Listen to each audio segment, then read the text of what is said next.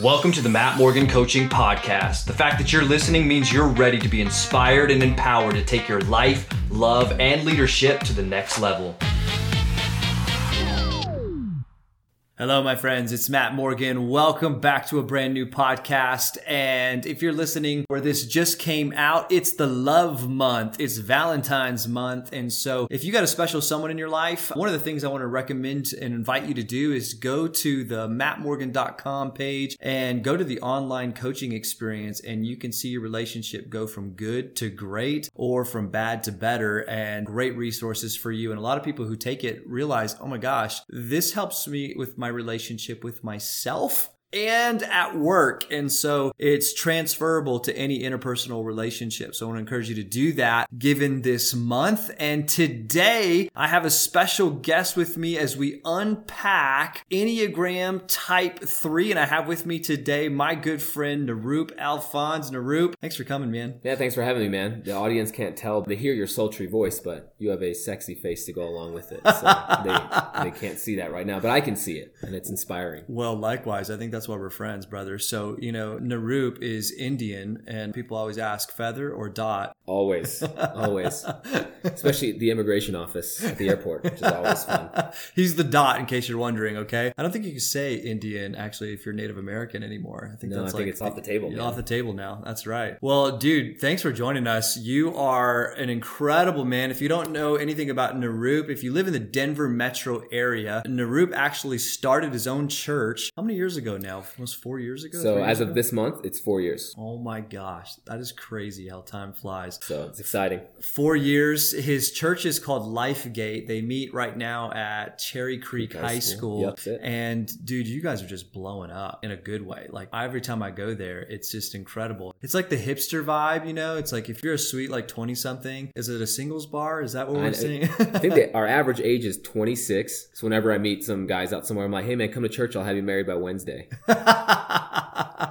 so we make a good team. So if you're a dude and you're looking to meet some ladies, head out to his church. You'll love it. It's an incredible place. And so, dude, you're a three. And I'm a three. You're a fellow three. I too am a three. And the three is called the achiever or the performer. And if you don't know anything about a three, and if you're listening, you're like, man, what am I? First of all, you can go take a quiz. It's totally free. Google it. Just say Enneagram free quiz and take that. And threes are success oriented, they're image conscious, they're wired for productivity, and their core motivation, it says, is the need to be or appear to be successful mm-hmm. and to avoid failure. And that's huge for us threes. One of the things that I'm going to do here, Nirup, is I'm going to read a list of tendencies or behaviors okay. that share three. And then I want you to tell me, you know, maybe out of those, what really resonates with you. Okay. okay. So, audience, here is the descriptions of a three. Here we go. It's important for me to come across as a winner. that is so true.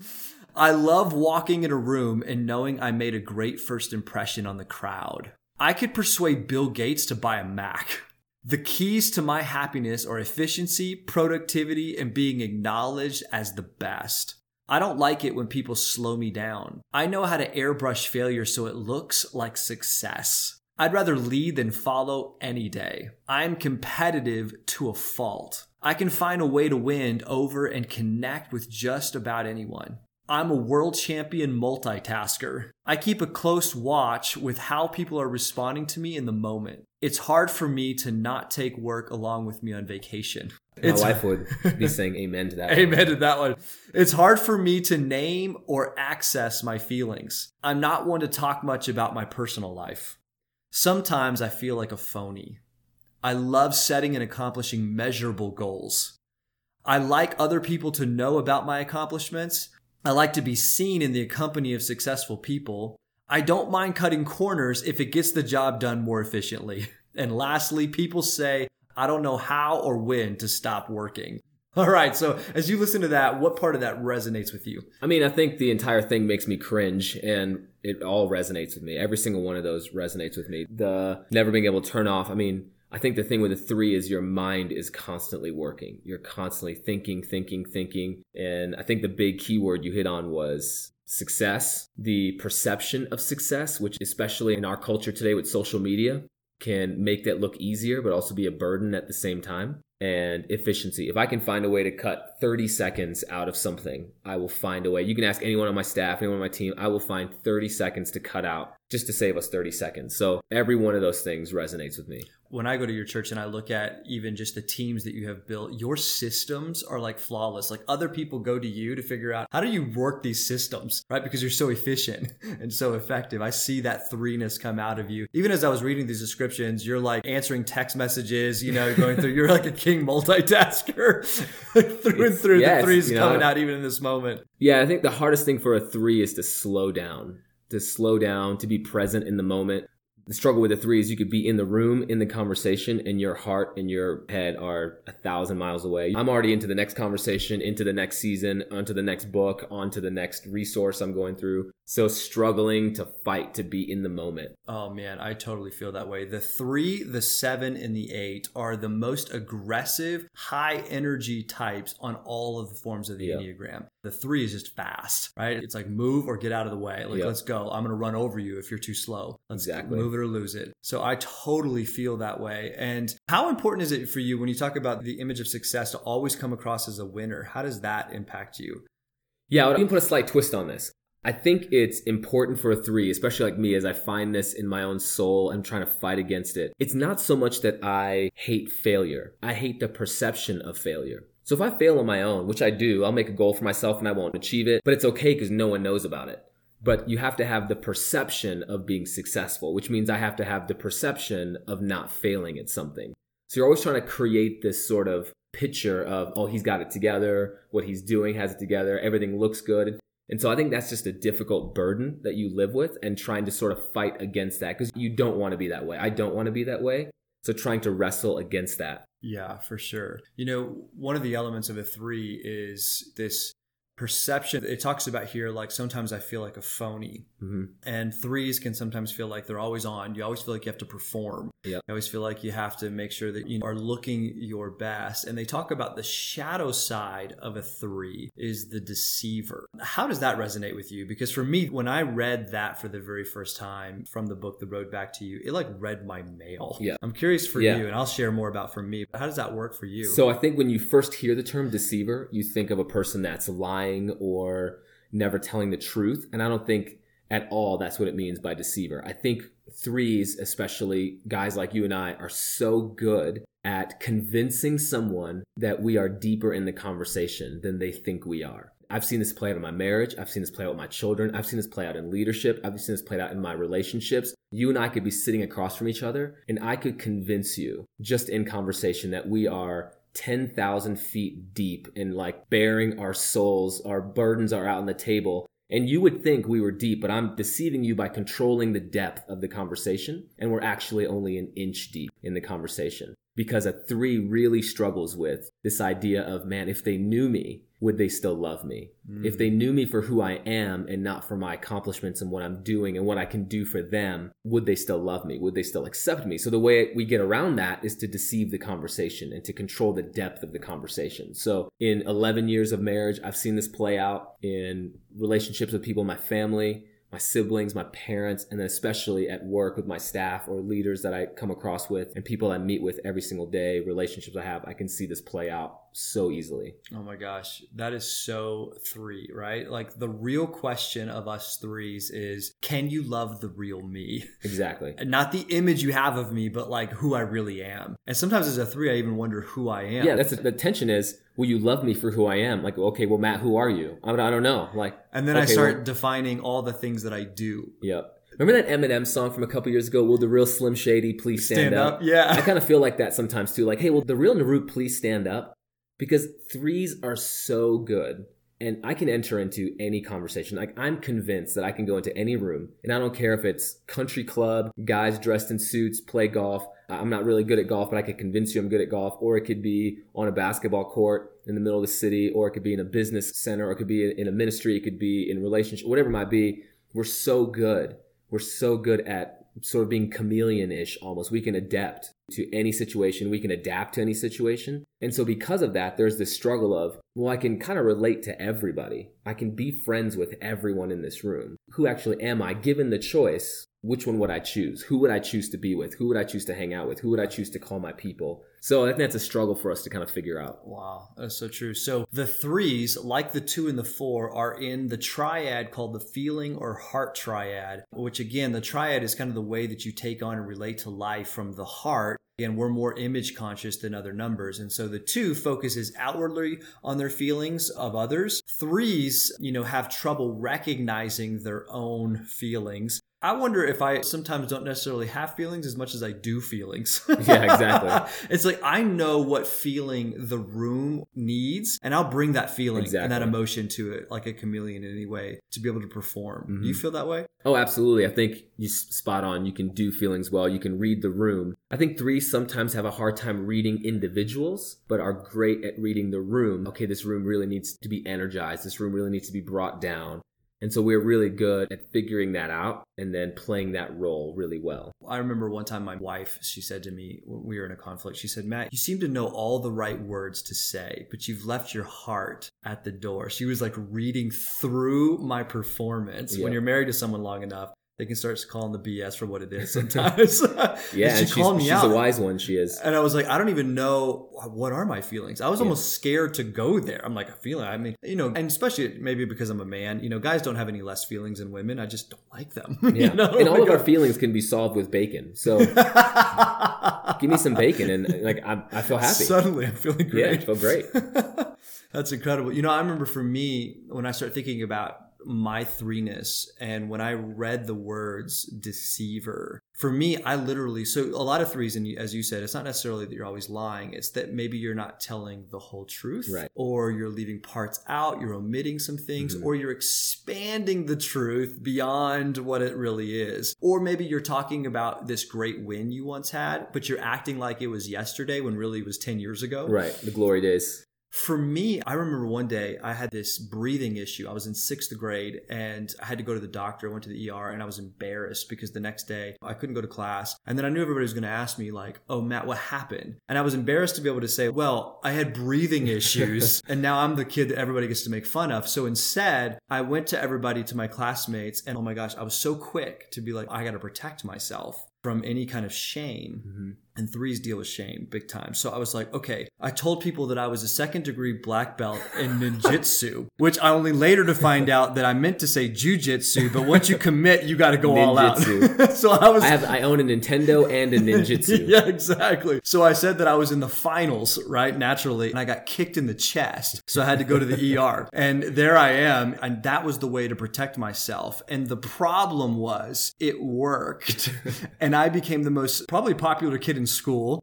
And everybody was like, don't mess with Matt. Oh my gosh. And I just fed off of the energy and the attention of other people. And my three, I felt like just got birthed. And so from there, I started lying to cover up lies, to cover up lies, to Yeah. cover up lies. And it wasn't even just the lie. I actually became the persona. I became the lie. Like I performed. And this went on to root not for like a year or two. This went on for three years Man, all the way through high school. all the way through junior high, sixth grade to ninth grade. In ninth grade, I got found out, and that was the worst, best day of my life. You get to fight in the playground. like this kid sucks at ninjutsu. No, here's what happens. One of the kids, so in ninth grade, we were still in junior high, and one of my good friends, he was super smart. So he got to go up to the high school to take high school classes in the morning. Well, he met my brother, who was two and a half years older. And he was like, Oh, are you in like ninjutsu like Matt, you know? And my brother's like, What are you talking about? Matt's Matt's never done any of that before in his whole life. And there was the moment where everything unraveled. And when I was reading about the three, about the deceiver in childhood of where that came from, like for me, that's where it dates back. For you, I'm curious from a childhood perspective, like any ideas of when you started seeing your threeness started to come out? Yeah, so I actually, my parents put me in boarding school when I was six. I wasn't a bad kid or anything like that, but my parents were doing a lot of traveling, missions work. My dad was a pastor in India. And so they put my brother and I in boarding school.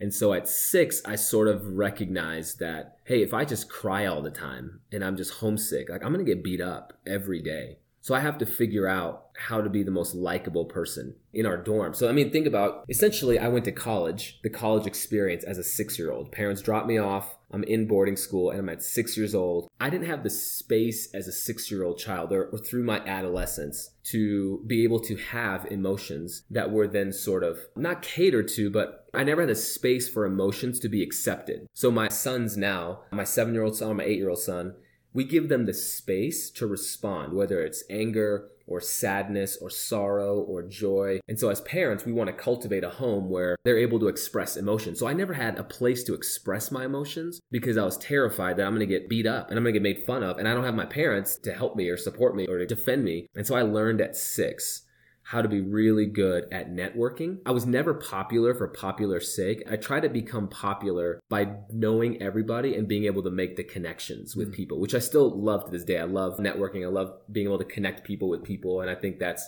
in a healthy way now, unlike when I was 6, 7, 8, 9, 10, all the way through 13, 14. So I don't know if there was a moment that it happened in adolescence, but I think it was sort of the entire time in my adolescence learning how to play the part and the persona. And so, you know, I had friends that wanted to do theater. It's like, oh, I'll do theater because I love theater. I don't really like theater, but my friends did. So I was like, oh, I should do that. And then it was athletics. I'll do athletics. And then I think the only thing I actually liked for myself were books. So I would go to the library every day, sit in a corner, be left alone, and just read books. And I think reading sort of alone was the only time I ever felt like I was myself. Mm. And I didn't have anyone around me where I had to perform for or put on some sort of like what you said persona. Yeah. And that started when I was six. And I think that has carried through all of my adolescence, high school, college, post college, and even now in my mid 30s learning how to live a healthy three and not as an unhealthy three. Yeah. And for those of you who are listening, remember the way that you find your type is not necessarily by the tendencies that you share, but by the motivation behind mm-hmm. why you do what you do. And for us, the appearance of being successful, the appearance of making sure that we're avoiding failure, you know, needing to at least peer that way is kind of that motivation that we're on top and not just yeah. even average, but we're the best. Exactly. We want to be the best.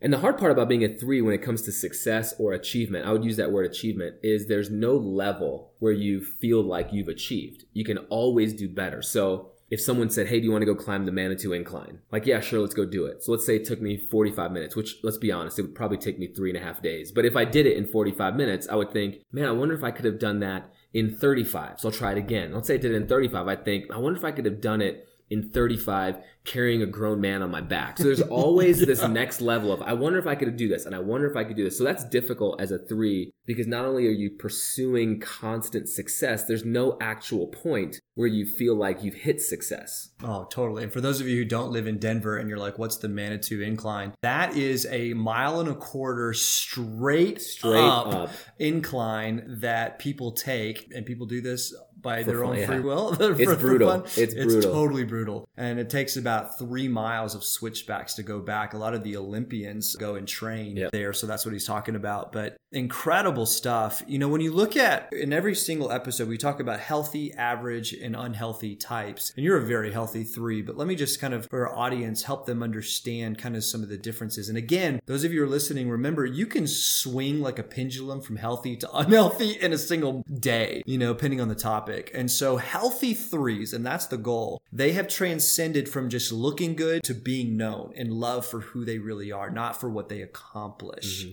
And that's the big question. It's like, am I loved by what I do? And so that's the notion or the story we tell ourselves from early childhood. And so healthy threes realize, no, no, no, who you are is bigger than that. And even the word personality comes from the Greek word persona, which means mask.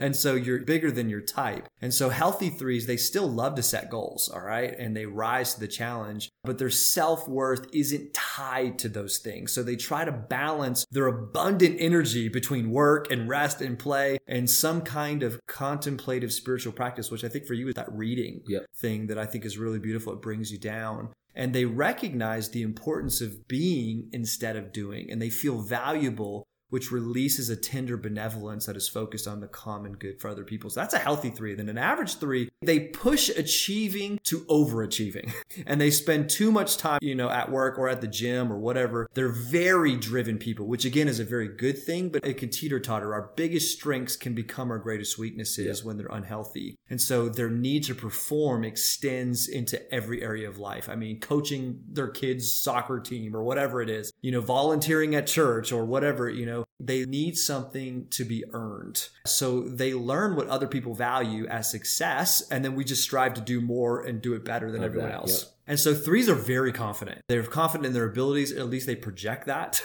their ability. And so they're very image conscious. They're constantly worrying that a poor performance will cause them to lose standing in other people's eyes. I'm just curious for you, like you speak almost every week, you travel around the country, people are constantly asking you to speak on stage. You're in front of hundreds or thousands of people all the time.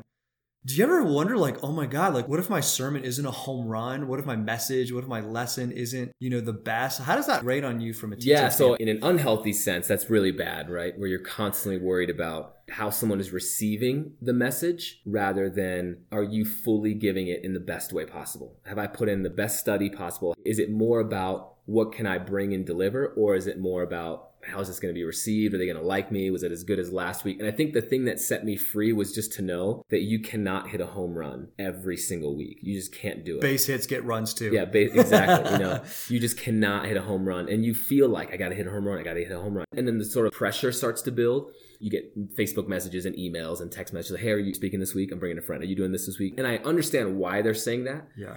And I admire and I respect that and I like that. I think it's great. But there's also a pressure that can be put on, like, oh my gosh, I got to bring it more. I got to do better than I am. And so I try to live in the tension of I'm going to study as hard as I can. I'm going to pray as hard as I can. I'm going to prepare as best as I can. And then, sort of the old adage, let the chips fall where they may. Mm. And just let it go. And so I've learned, and I'm learning. I wouldn't say I'm fully there, but I'm learning how not to let someone else's response dictate whether or not I thought I did a good job and successful. Because the one thing you'll find is that if people really like what you did, they're less likely to tell you that. But if they really hated what you did, oh, they'll for sure tell you. Hmm. Like you get far more critics than you get praise. Yes. You know? That's and so point. you're like, man, did anyone like it? Did anyone like it? So if no one said anything, like, okay, that was good. No one said anything. That was good. And if people start saying stuff and you're like, man, that wasn't as good as I thought it would be. But I think when I'm unhealthy, I lean in that direction. Mm. I'm going towards what do they think? What do they think? What do they think? Yeah. This is where my wife is amazing. My wife is a born encourager and she will encourage, encourage. And sometimes it's to the point where like, Hannah, I don't know what you're trying to do, but this isn't even working. Like all these nice things you're saying about me, just tell me how bad it was. Tell me what I need to fix how I need to fix it. And in coaching, if you were coaching me, I'd be like, Matt, tell me. I don't need to know what I'm doing good. Tell me the four things that I suck at and how I need to make it better. And let me just make it better. And I think that's unhealthy. Yeah. It's unhealthy to do that. You want to grow in your strengths and then where are some areas you need to grow in if you're struggling in some areas where you need to grow. So I try to not let those things affect my day to day anymore. Yeah, it's a great growth area. You know, we talked about healthy, we talked about average. Here's what unhealthy threes look like. Unhealthy threes find failure unacceptable. And so even if they did fail, they will not tell themselves they failed. They'll respin it yep. in a different way but failure is part of life mm-hmm. and facing the music and saying i fail now yes failure is an opportunity to begin again more intelligently. Yes absolutely. And yes we can fail forward but also just saying hey i failed. Unhealthy threes won't admit failure or mistake and they end up causing themselves to behave as though they're superior to other people as well like, look at me, I'm better than you. We may not say that out loud, but sometimes we feel that. And then unhealthy threes are desperate for attention and they will turn, I think, to that deadly sin of deceit. And so, uh, and fear. I mean, live in the fear of no one loves me, no one likes me. If I don't bring it today, I won't be accepted. Yeah. I won't be needed. Yep. I won't be wanted. So living in that fear is so unhealthy. Yeah. So they'll do like what I did at sixth grade. They'll tell fabricated exactly. stories of themselves yeah. and how awesome they are. And then at their worst, they can be just downright pretty mean and vengeful. Now, here's the deal threes especially in our media centered world, is probably the most coveted number on all the Enneagram. Yeah. I mean, it's what people want, right? If you're on social media, if you're on Instagram or Snapchat or Twitter, you know, Facebook or whatever it is, it's like you can perform. And it's probably the most coveted thing. Like, oh my gosh, only if I could be that way. But it's also probably one of our most detrimental factors we have. It's one of our biggest gifts in living in the United States, at least, but it's also Yeah. probably one of our biggest areas. I know Ian Cron, he once said, being a three is like being an alcoholic living above a bar. Yeah, I mean, States. gosh, with social media, that is a great quote. It's like it's insane, you know? And so for you and threes, especially if you're like, oh my gosh, I'm learning I am a three, threes do really well with performance oriented careers, Mhm. right? Being on stage, speaking, you know, I have a podcast here, you know, all these kind of things. These are good things. We can help, we can contribute. But what would you say to people who are maybe like on the verge of like, I'm kind of an unhealthy three and I want to take a step forward? Any next steps you would give to a three? Yeah, so here's some practical things I would say if you're a three, especially when it comes to this area of social media. One, if by any means necessary, you cannot have your phone next to you throughout the day, especially when you wake up in the morning. Because the thing about an unhealthy three, I mean, all threes have this, but if you're an unhealthy three, you are overly competitive. And it's not necessarily like you want to win the next card game, but you're competing with people you don't even know who are sometimes in the same industry as you. They're not even your competition, but pastors do this all the time. Churches, we're, we're competing with other churches. I'm like, we're on the same team. We're both on Team Jesus here, guys. Like, we're on the same team, but you are competing with them. So if you can go to bed and wake up with your cell phone not next to you, and so the first thing you're not looking at is what your competition did last night or how well they're doing. And so I think one practical thing I would encourage you to do is not have your phone next to you. Get rid of your phone. And then if you can sense in your spirit, man, I'm in competition with Matt. I'm in competition with this person or that person. If you are a believer like I am, I want to pray for those people. And I think who you pray for is who you begin to love. Like my heart goes out to you. I want to pray for your success. But if it's not a situation like that, stop following them. Hmm. Stop following them because you're not really following them to learn anything or to gain insight. You're following them to wait for them to fail and then to make yourself feel better about how you're doing compared to them. So take any measurement of how you compare yourself to others, Mm. other organizations, other individuals, other people in your same industry, and stop following them Yeah. and develop yourself. Learn to develop yourself. And then I would say find a healthy three to hang out with. There's almost nothing worse than two unhealthy threes hanging out together. I mean, two unhealthy eights will just yell at each other until one of them dies because the other one sucked all the oxygen out of the room. But two unhealthy threes is so bad because they will just criticize and criticize and criticize, and there's just no getting out of it. So if you are an unhealthy three, find yourself a healthy three who can give you insight, who can give you coaching, who can speak into you. So, you know, after church, you come and hang out with your wife. When you leave, your text message to me about Sunday, even the things that you see that could be done better, I receive it so much better because I know you're a healthy three. You want best for me. You're not competing with me. You want what's best for me. And you have a way of seeing things, the same things that I'm looking for. I don't need a peacemaker telling me, or number one or number six telling me how something should go. I need someone else who's a healthier version of me helping me see things I don't see. So when you send me those text messages, those are huge. And I take those back to our team. I encourage our team with them. Like, here's some things that my friend saw because I know that you're looking for the same things I'm looking for. Yeah. But it's sort of like you come in your house and you think it's normal. Someone comes in and is like, what's that smell? Like, what do you mean, what's that smell? It's like, oh, I always smell this way. And your friend's like, yeah, it smells terrible. Because you're just sort of used to it, right? You're just used to what it smells like. So find yourself a healthy number of you and let that person invest in you. I knew I should start wearing deodorant, man. I'm going to get on that. That's amazing. Okay, so do you find yourself as a three with people who are like in your industry that are doing way better than you? Like, how do you connect? Are you insecure? I mean, you're a healthy three, so you're probably not as insecure, but like, do you find that that's been a challenge for you? And then when people are below you, do you find yourself being prideful when you're unhealthy? I think when you're unhealthy, you will not look for help. You will look to criticize other people. Yeah. You will look to see what they're doing wrong. You will look to see them fail. A healthy three, and I feel like I'm a fairly healthy three, constantly growing. And as you know, there's never a point, whether it's your marriage, your leadership, your influence, your life, your parenting, where you've reached the place. You're constantly Yeah. wanting to grow. And so I hope that I'm constantly wanting to grow. But I love, I love listening to guys who are threes. I want to listen to what Michael Hyatt says. He's a three. He's 65. He's 30 years older than me. Is it possible that he's learned some things in 30 years and he's highly successful that I could pick up on? Then I want to learn from that. I want to learn from other guys who are a couple steps ahead of me and get that. And probably outside of preaching, teaching, leadership, I love helping people. I would actually argue that my greatest passion outside of preaching and teaching is to help other people achieve whatever it is they're trying to achieve. Oh, And so if you're trying to achieve anything And I don't care what number you are. I love coming alongside of you, helping you create the strategy, the goals, the ideas. Now, I'm a terrible manager of people. I'm horrible at managing people. I don't want to hold you accountable. I want to trust that you're doing what your job is, that you're going to do what you said you're going to do. But if I can come alongside of you and help you get to that place and then check up on you and encourage you, I get more joy out of that, helping you achieve your goal, than me achieving my own goal. Mm. Which is really tough when you're married to a four or a nine who don't even know what goals are. Goal, what's that? Oh, and I, I could tell you stories, stories of marriage disputes, you know, where my wife is like, hey, I don't need you to be my CEO right now. I don't need you to be the chief operating Hmm. officer. You know, just be my husband. And so I have stories for days I could tell you about that. Well, what do healthy threes look like then in relationships with other people, given that we're so task oriented or goal oriented? I think a healthy three is looking to help anyone achieve what they're looking to achieve. And it may not necessarily be a goal.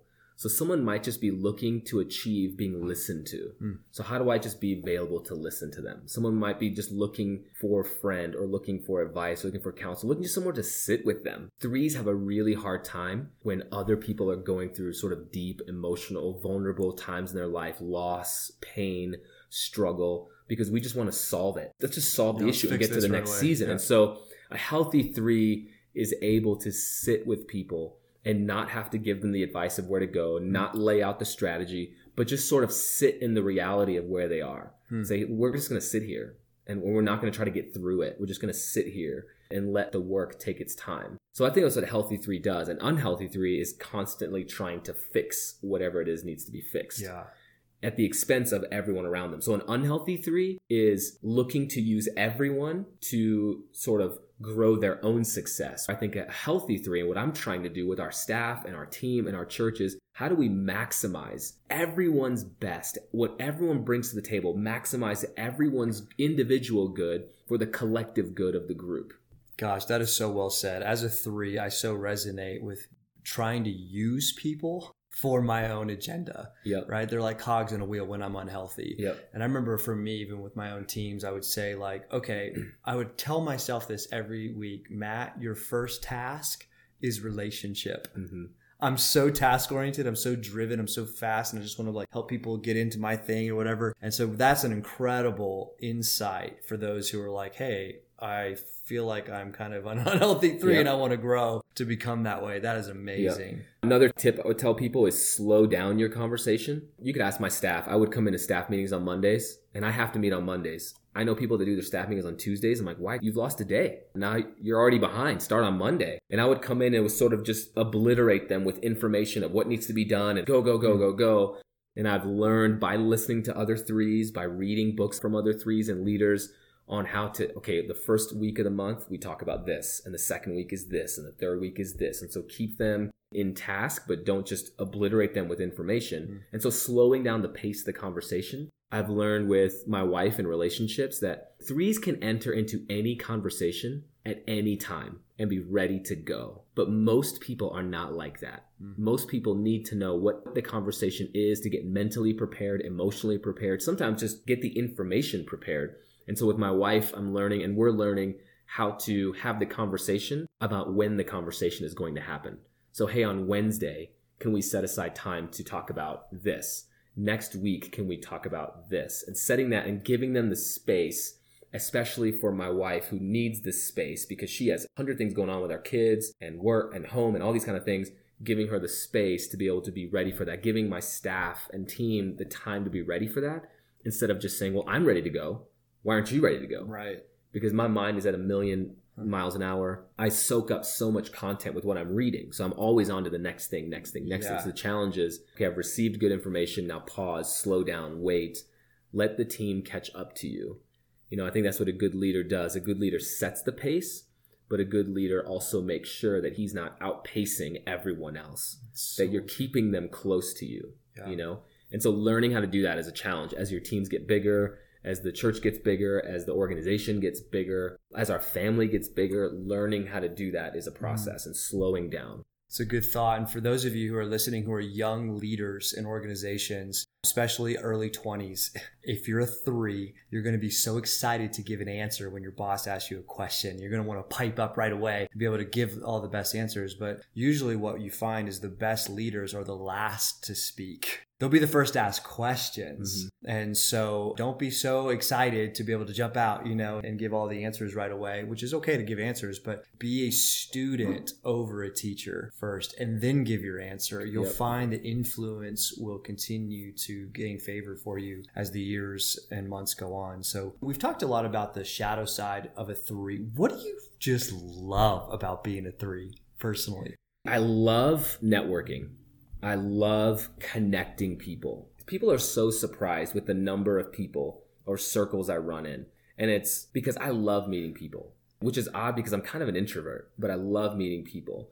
And so I love bouncing around from conversation to conversation, being active and connecting different people. Mm. I'm not an expert in everything, but if I know person A is really trying to do something and my friend is an expert in that thing, I want to make that connection mm. and I want to help them in this connection. As I'm growing more my influence, I'm becoming a little bit more careful about how I'm making those connections and not just connecting people without fully trusting another person's motivation or knowing them a little bit more before I make those connections. But I love connecting. This is what's weird. I'm actually quite introverted. I could walk into a crowded room and I know I could talk to everyone, but I don't feel the need that I have to. Mm.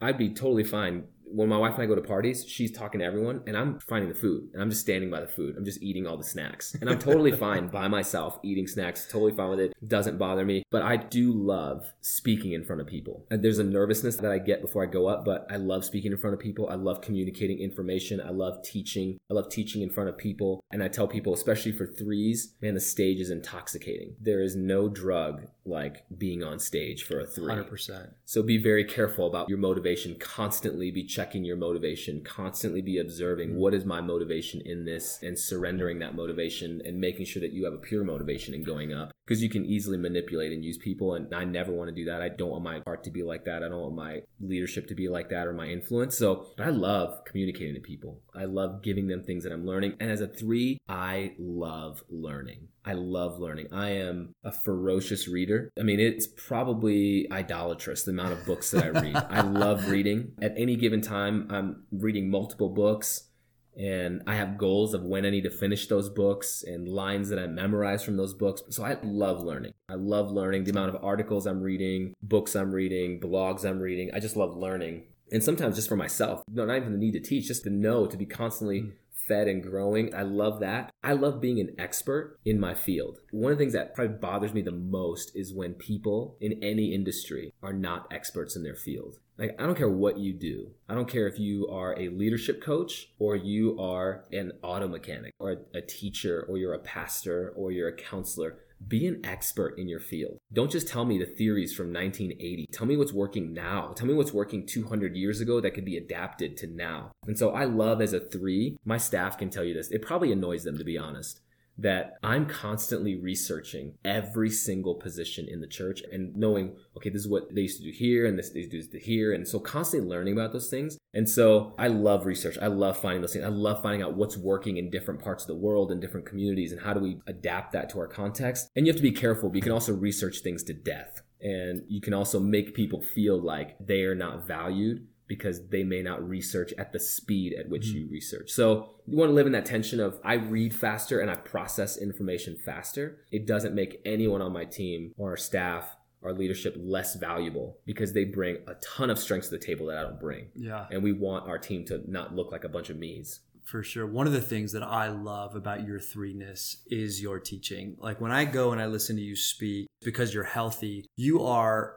hilarious as you're just being you. You know, you are deep you know your insight and your depth of teaching. I can tell that you have done the work yeah. of being an expert in your field or on that topic. And yet there's a humility that is coupled with that confidence that i think is a tension to manage you know and you do it. There's an authenticity that you bring to the table. And again if you guys live in denver you got to go check it out. Watch Nirup do this. Teaching is performing yeah, it is. And so there's an element of that. And that's what makes it fun and engaging. And if you're not fun and engaging, you know, it's like, oh my gosh. I feel like you have a gift. Someone once said to me, Matt, laughter leads to listening. Yeah, that's good. And there is a moment of you, like the way that you just like diffuse the audience, especially for those people who are like, God, I haven't set foot into a church in forever. you know, Yeah. like, is this for me? Or I don't know. Like, there is this comfort that you have. And yet, you don't water anything down. You don't apologize for being you. And you just go after it. And I just feel like there's a juxtaposition there that is so beautiful as a three that is just like, oh my gosh, I learned from you as a communicator from that way. And I think that's one of your superpowers as a three. So pretty cool. I'm curious. So we talk about, and people who have been following this podcast now understand that each number has three other numbers that they mm-hmm. go to. One is called their wing, and a three goes to either a four or a two. So either the helper or the romantic or individualist. So where do you go to? What's your wing? The So my wing's the four. the four. And how does that express itself? And we're going to talk more about the four next So week. fours, like three wing fours, highly productive. We can multitask and finish a bunch of things at once. We can also, if we're unhealthy, we're really good at starting a bunch of stuff and finishing absolutely nothing. nothing. so a productive three wing four actually knows how to finish what he started or finish what she started. So I lean to a four, which in an unhealthy way can become very individualistic. Shut the door, leave me alone, don't talk to me. And so the way I combat that is I actually, even something as simple as my study habits, I don't study anymore on a given day. I know a lot of communicators who take Wednesday, I just study all day. I study every day of the week and I study with an open office. So I literally leave my office door open and people can come in and come Mm. out. And I actually find those to be really healthy. It gives me a mental break. It allows me to practice what I'm teaching a hundred times. I'm having conversations about what I'm going to teach. They don't know that, but I'm able to see how it lands with people. Hmm. So I lean to the production. And so being able to manage my day and finish a bunch of things and task them well and actually be productive is important for me. It's huge. I too am a three wing four, and my fourness comes out when I speak and do stage. I love pithy language. I love sticky phrases. There's a creativity in teaching to help make complex things sticky. Is like I love that. I love beauty. That's why I think I love golf courses. I suck at golf, but I love being on the golf course. You know, like drinking a beer, hanging out with some friends, and like seeing the beauty. Like my four comes out in that way. Are very creative. They love beauty, and so Yeah, I could totally see that. If I wasn't preaching and teaching, I would probably be making films all day. yeah. I love film You work. love film I love film work, and I love every part of it. I love the filming. I love the editing. I could sit in an editing room for hours looking at a single shot and figuring out how to color it right. And so, as you know, all that creative stuff takes time. Don't have as much time as I wish I did to do those things. Mhm. But if I wasn't teaching and leading every single week, I'd probably just be making videos in my mom's basement. that sounded really bad. It could be my own basement. we'll go with your mom's. That's amazing. You know, I so resonate with the productivity factor. I'm a three wing four as well. And people will say, Matt, you get more done in a day than people do in a week. We just love that efficiency, Mm-hmm. effectiveness. I love that part of a three. Three wing twos love the stage even more. Yeah, there's the stars. they want I think to be Madonna's famous. a three wing two. They want to be famous. So three wing twos are like, I don't want to just be the best. I want to be famous and Yeah. everybody loves me. I want to have fans, right? So they really come out. So big stuff. Now, the other numbers that we share together are the stress response. So meaning where we go when we're stressed, which for us is the nine. And when we're secure, we go to the six. So the nine is the peacemaker, which we've mm-hmm. already heard from this podcast. The six, we haven't got there yet. It's the loyalist. Can you unpack just real quick, like how you go in stress and security? Yeah, so when I'm stressed, I do go to a nine. I go to a peacemaker. The thing with being a three is we're not afraid of confrontation. Now, when people hear confrontation, I think they automatically think of the guy that comes in the room and just starts barking orders at everyone. I don't mean that. I mean just the ability to, like, hey, let's get this out on the table and let's dialogue about this. And I think when I'm stressed, I will lean to wanting to make sure everyone is okay and everyone's happy and wanting to hear everyone's viewpoints. And so I lean towards that when I'm stressed and try to be the mediator in the middle to make sure no one is flipping out, no one's left behind, no one's, you know, feeling like they're not being heard or listened to. And that can be a challenge, but I lean to that. And when I'm really secure, it's what do you call the six? Some people call it the questioner, some people call it The loyalist. the loyalist. loyalist. Yeah. So I go to that when I'm feeling secure. I love being people's friends and I will go to bat for you. I will have your back. And I sort of want that at the same time from people. And so as a six, I will be ferocious in guarding our friendship, our relationship, the thing that we are collectively working towards and protecting it. And so I want to make sure that we are there and we're focused on staying on task and staying on what we're trying to do, which when you combine all these things can be a challenge, right? Because a three wants to go, go, go, go, go. But a secure three knows when to push and when to say, hey, we have to slow down. And even my staff can tell you, I'm saying it all the time now. This doesn't sound like me, but I'm telling you, slow and steady progress. And they're looking at me like, who is this guy? We've never heard these words come out of your mouth. Slow and steady. but that's where I want to go because I'm secure in who our team is. I'm secure in where we're supposed to go and what we're called to do and what we're called to shape. And so I want to fiercely guard that and stay focused on what we're trying to do. Mm. I love how you never stay complacent. You're always growing. You're always the next challenge. There's always the next adventure. That's a beautiful part of a three. So Nirup, thank you so much for being on this podcast. And so for those of you who, again, again are wondering, oh my gosh, am I three? Or this sounds like someone I know, please share this podcast. You can review it as well. Thanks for being on this podcast, buddy. Yeah, anytime, man. I'll just say one quick thing to your audience is we're human beings. We're not robots. And so do the actual work and read about all the personalities. Take the test, read all of them because you're not a robot. You will have a little bit of everything, but you'll kind of default to one and really do the work and ask, why am I this way? What are the things that shaped me? And then what's the roadmap to become healthy? Because ultimately, this is about emotional health, spiritual health, relational health. So, how do you become the healthiest version of you and learn the patterns to continue in that health as you continue to grow older in life? You heard it from the man. Next week, we will be doing the four type on the Enneagram. So, Nirup, love you, bro. Thanks, man. Thanks for having me. Thanks for listening to the Matt Morgan Coaching Podcast. Subscribe below, share it with your friends, and if you want to take your life, love, or leadership to the next level, check us out online at mattmorgan.com.